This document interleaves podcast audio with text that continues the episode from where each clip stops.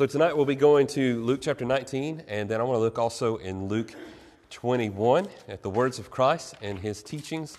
A very important matter, uh, something that, that stands out to me. I love these words of Christ, they're very comforting, even though, in the same way, I imagine at the time they would not have been comforting. Uh, they're comforting um, in a number of ways that, that Christ knows what's going to happen, and he has prepared his disciples for it at this time. There are other things about this text we're going to look about tonight that strengthen my faith. It's so encouraging when I read these things and these teachings of Christ, when I read predictions from Jesus.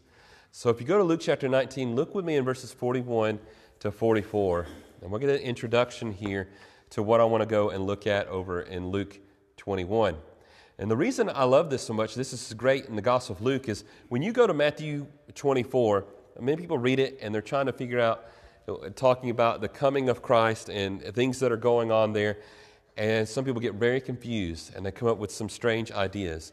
But when you go over to Mark 13, and specifically here in Luke 19 and chapter 21, you're going to get some clarity on what Jesus is teaching there. And I wonder if Luke had that in mind, uh, if he is, is adding that, if, if along with the guidance of the Holy Spirit, or maybe it's by the guidance of the Holy Spirit alone, that Luke is giving us uh, clarity on this subject and the things that Christ has taught before on this matter. I know I'm being very vague right now. I'm going to be a little bit more vague by reading verse 41. This is what we read. And now, as he drew near, he saw the city and wept over it. There's a good memory verse for Wednesday night. And so it's short and it's easy. Uh, but you think about it and you know what the context is, it makes sense. You know, we just generally say that in, gen- in, in just statement. You don't know who's, who's being spoken of there. I like to introduce when I'm writing a narrative or something like that, I like to begin with a little, a little bit of vagueness, not too much. But he here, he drew near to the city. What city and who is he and what is he doing? He's weeping.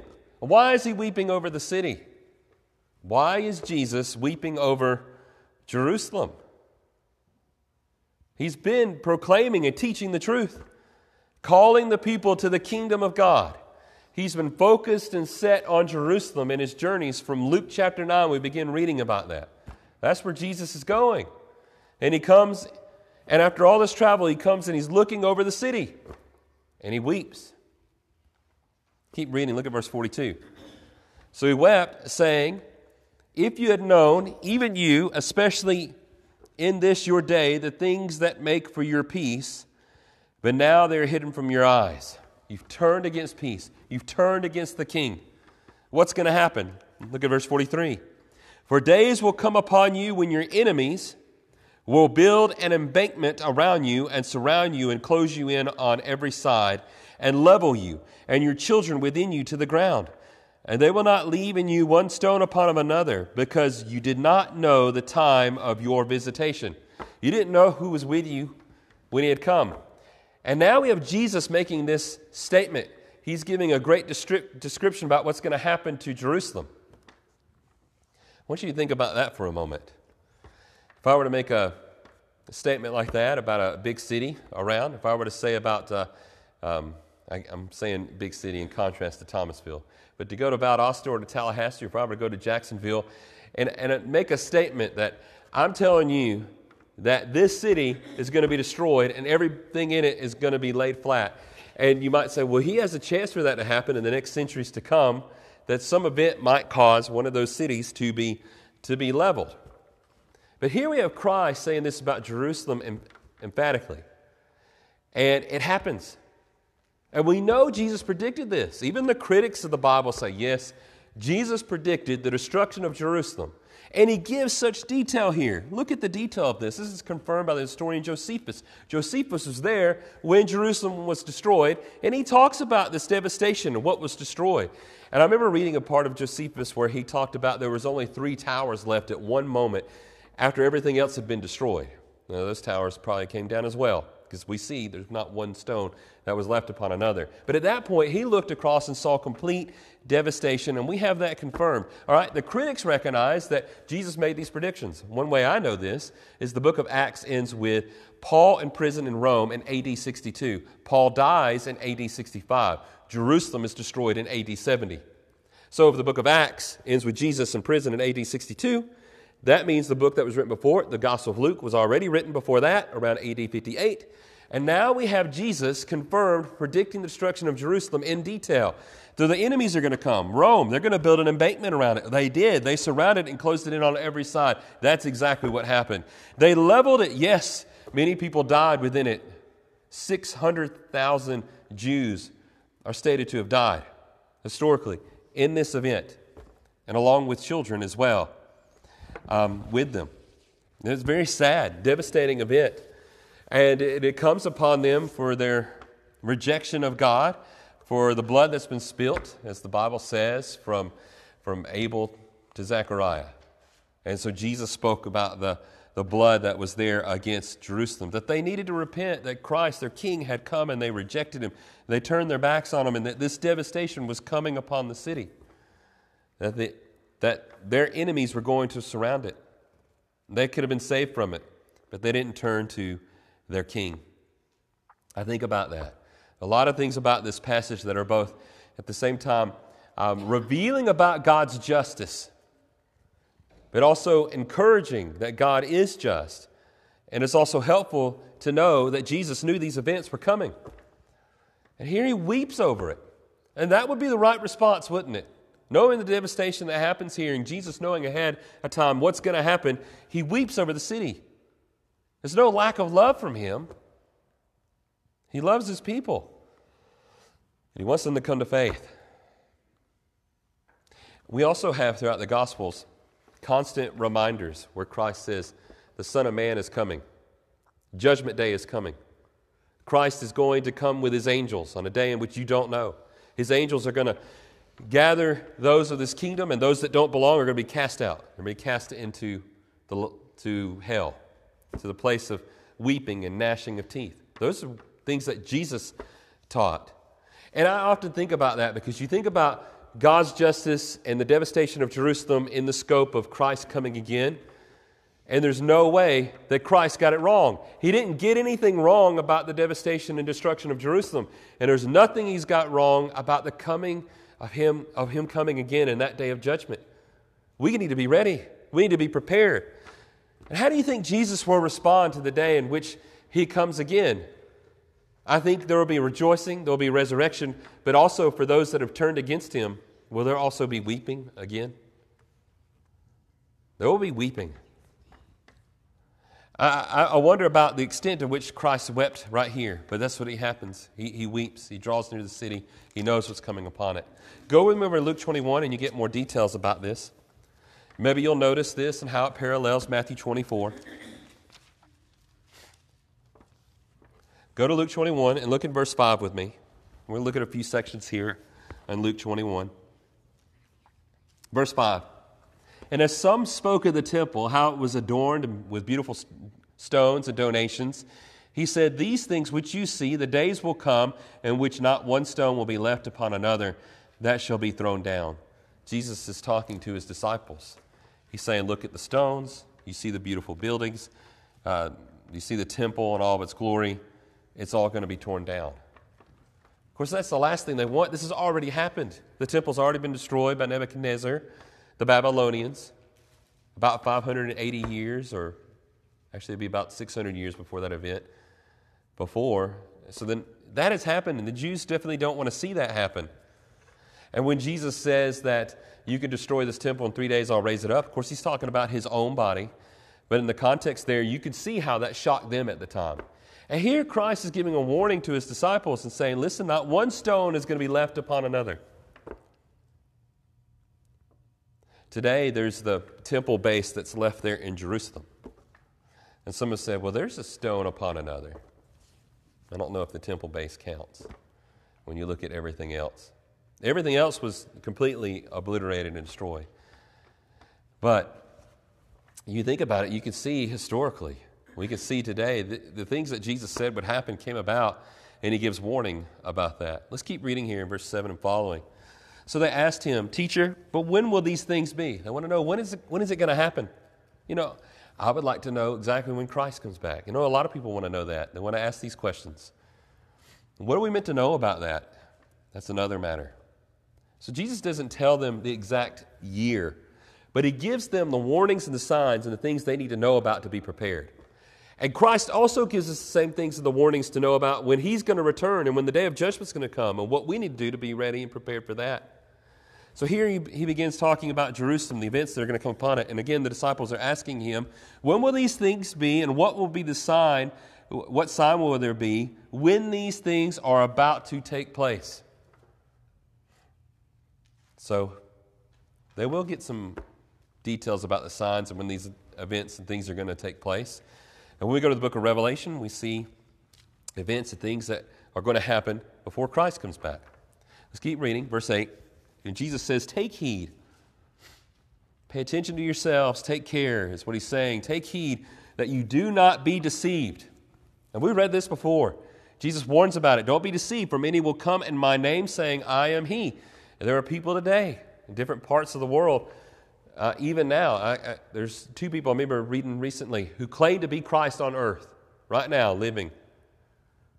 And whether people follow them or believe them or not, I, I don't know. But what did Jesus say? He says, Don't be deceived. Many will come in my name, saying that I am he, and that the time is drawn near. Therefore, do not go after them. For when you hear of wars and commotions, do not be terrified, for these things must come to pass, but the end will not yet come. Will not, co- will not come immediately. Will not come at that time. Be another way to translate that. And so Jesus is telling his disciples, there's going to be this. This is going to happen throughout time. People are going to come claiming to be Christ. Don't go after them. You're going to hear of wars and conflicts. Uprisings is another word for commotions right here.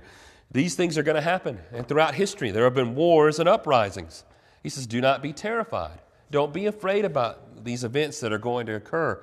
For these things must come first, but the end will not come yet. Now, he's not talking about his return here. It's not what I understand. He's saying you're going to hear about wars, you're going to hear about uprising, and then he's going to give them details about what's going to happen. Keep reading here, verse 10. Then he said to them, Nation will rise up against nation, kingdom against kingdom. And if you know anything about the revolt there in AD 66, the Jewish revolt, if you knew the state of the world at that time, in, in the AD 60s, uh, the Roman Empire was in constant war and disturbances on every front, all over the place in many ways, people thought that you know something is happening. The world's coming to an end. There are earthquakes in numerous places, especially in Jerusalem, more than there had been before. These things are recorded also in Josephus. So nation will rise up against nation, and kingdom against kingdom. There will be great earthquakes in various places, and famines and pestilences. There will be fearful sights and great signs from heaven. But before all these things, they will lay their hands on you and persecute you. And so now Jesus is telling his disciples who he's talking to, you're going to be persecuted, they're going to put their hands on you, delivering you up to synagogues and into prisons. Isn't that what happened to his disciples, his apostles? It is. He's predicting it. He says, You will be brought before kings and rulers for my name's sake. We see that. We see examples of it. The apostles standing before the Sanhedrin there in the book of Acts, Acts chapter 4, Acts chapter 5. We go into Acts further. We go to chapter 22, chapter 26. We see uh, the apostle Paul standing before Festus and Felix and King Agrippa. So we see those things being fulfilled. Christ predicted them. Keep reading, verse 13. He says, but it will turn out for you as an occasion for testimony. And when you read about that, every single time that the apostles are put in a place of which they are being persecuted and they're put, put on trial and they're being questioned, that they deliver their faith. They say, We're on trial because we believe in the resurrection. We believe that Christ rose from the dead. It is that message of the resurrection that, that uh, is the reason that so many are in conflict with this. Verse 14, Jesus says, Therefore, settle it in your hearts not to meditate beforehand of what you will answer. Don't think ahead of time. Don't think that you're going to think out your own defense. Just go, and God will be with you, and He will guide you. Look at verse 15. For I will give you a mouth and wisdom in which all your adversaries will not be able to contradict or resist. And then he goes on and says, You'll be betrayed. This has happened throughout history. You'll be betrayed even by parents and brothers and relatives and friends. They will put some of you to death. That's true. What we know about the history of the apostles, they're all put to death except for John. Verse 17 You will be hated by all for my name's sake, but not a hair of your head will be lost. Well, how can he say that if some of them are going to die? Not a hair of your head is going to be lost. I think he's alluding to the resurrection. When you die, you will rise again. Verse 19 He says, by your, pa- um, by your patience, possess your souls. Endure to keep your lives, is what he's saying. Verse 20. But when you see Jerusalem surrounded by armies, there you see it again, the same prediction, very similar to what Jesus said before that we just read in Luke 19 41 to 44. Jesus says, When you see Jerusalem surrounded by armies, then know that its, its desolation is near. This is what reminds me of the prophecy in the book of Daniel, the desolation that's come upon it. Jesus makes that connection as well, there in Daniel chapter 9, verse 21. Then let those who are in Judea flee to the mountains. When you see, okay, Jerusalem surrounded by armies, get out. A historian in the, in the fourth century, Eusebius, Christian historian, he reports that when Rome surrounded Jerusalem, that Titus, who was the general, who would one day become emperor, pulled back his forces. And at that time, anybody who was remaining left of the Christians escaped. They saw that the, the armies surrounded, and no Christians died in the destruction of Jerusalem. You would think the number of them there and, and, and, around that area that somebody would have died in this conflict. And they didn't because Jesus had warned them and told them ahead of time. And they knew it. Eusebius said Jesus told them, they believed it, and when the, when the city was surrounded, they got out. They escaped. He says, Know the desolation is there. Verse 21 Then those who are in Judea flee to the mountains. Let those who are in the midst of her depart, and let those who are in the country enter her. Uh, for these are the days excuse me, and let not those who are in the country enter her, that is in the city of Jerusalem. Verse 22 For these are the days of vengeance, God's vengeance, that all things which are written may be fulfilled. But woe to those who are pregnant in those days or nursing babies in those days, for there will be a great distress in the land and wrath upon this people. And they will fall by the edge of the sword and be led away captive into all nations. And Jerusalem will be trampled by Gentiles under the times of the Gentiles until the times of the Gentiles are fulfilled. That's amazing. The details there, what Christ warned about, the revelation there. And we can continue to read, and I would encourage you to do that, and we'll discuss more of this on Wednesday night. But Christ knows what's going to happen. He predicts it, He gives them warnings, He tells them in detail what's going to happen. He's preparing his people. And we must be prepared. Be prepared for the Lord to come back when he does. He tells us that he will. Are you ready? Are you a part of his kingdom? When you look at this, you should take assurance that Christ knows what he's doing. You should take assurance that God has just vengeance. And that when we read passages like 2 Thessalonians chapter 1, 7 through 9, we know the, the words of the Apostle Paul, where he says that the Lord's going to come back. And when he comes, he's coming with fire. And that those who have warred against the Christians and those who do not know God and have not obeyed the gospel, that, that God will bring his just vengeance upon them. God's justice is true and it is right, and we should not ignore it. We need to be prepared. We should also recognize as we look over these passages, things are going to happen. There are going to be wars and uprisings. Nations are going to rise up against nations, kingdoms against kingdoms. And what do we do about that? Well, you can get afraid. Every time something happens, you can get fearful. Oh, we're going back into this horrible time. But Jesus says, don't be afraid.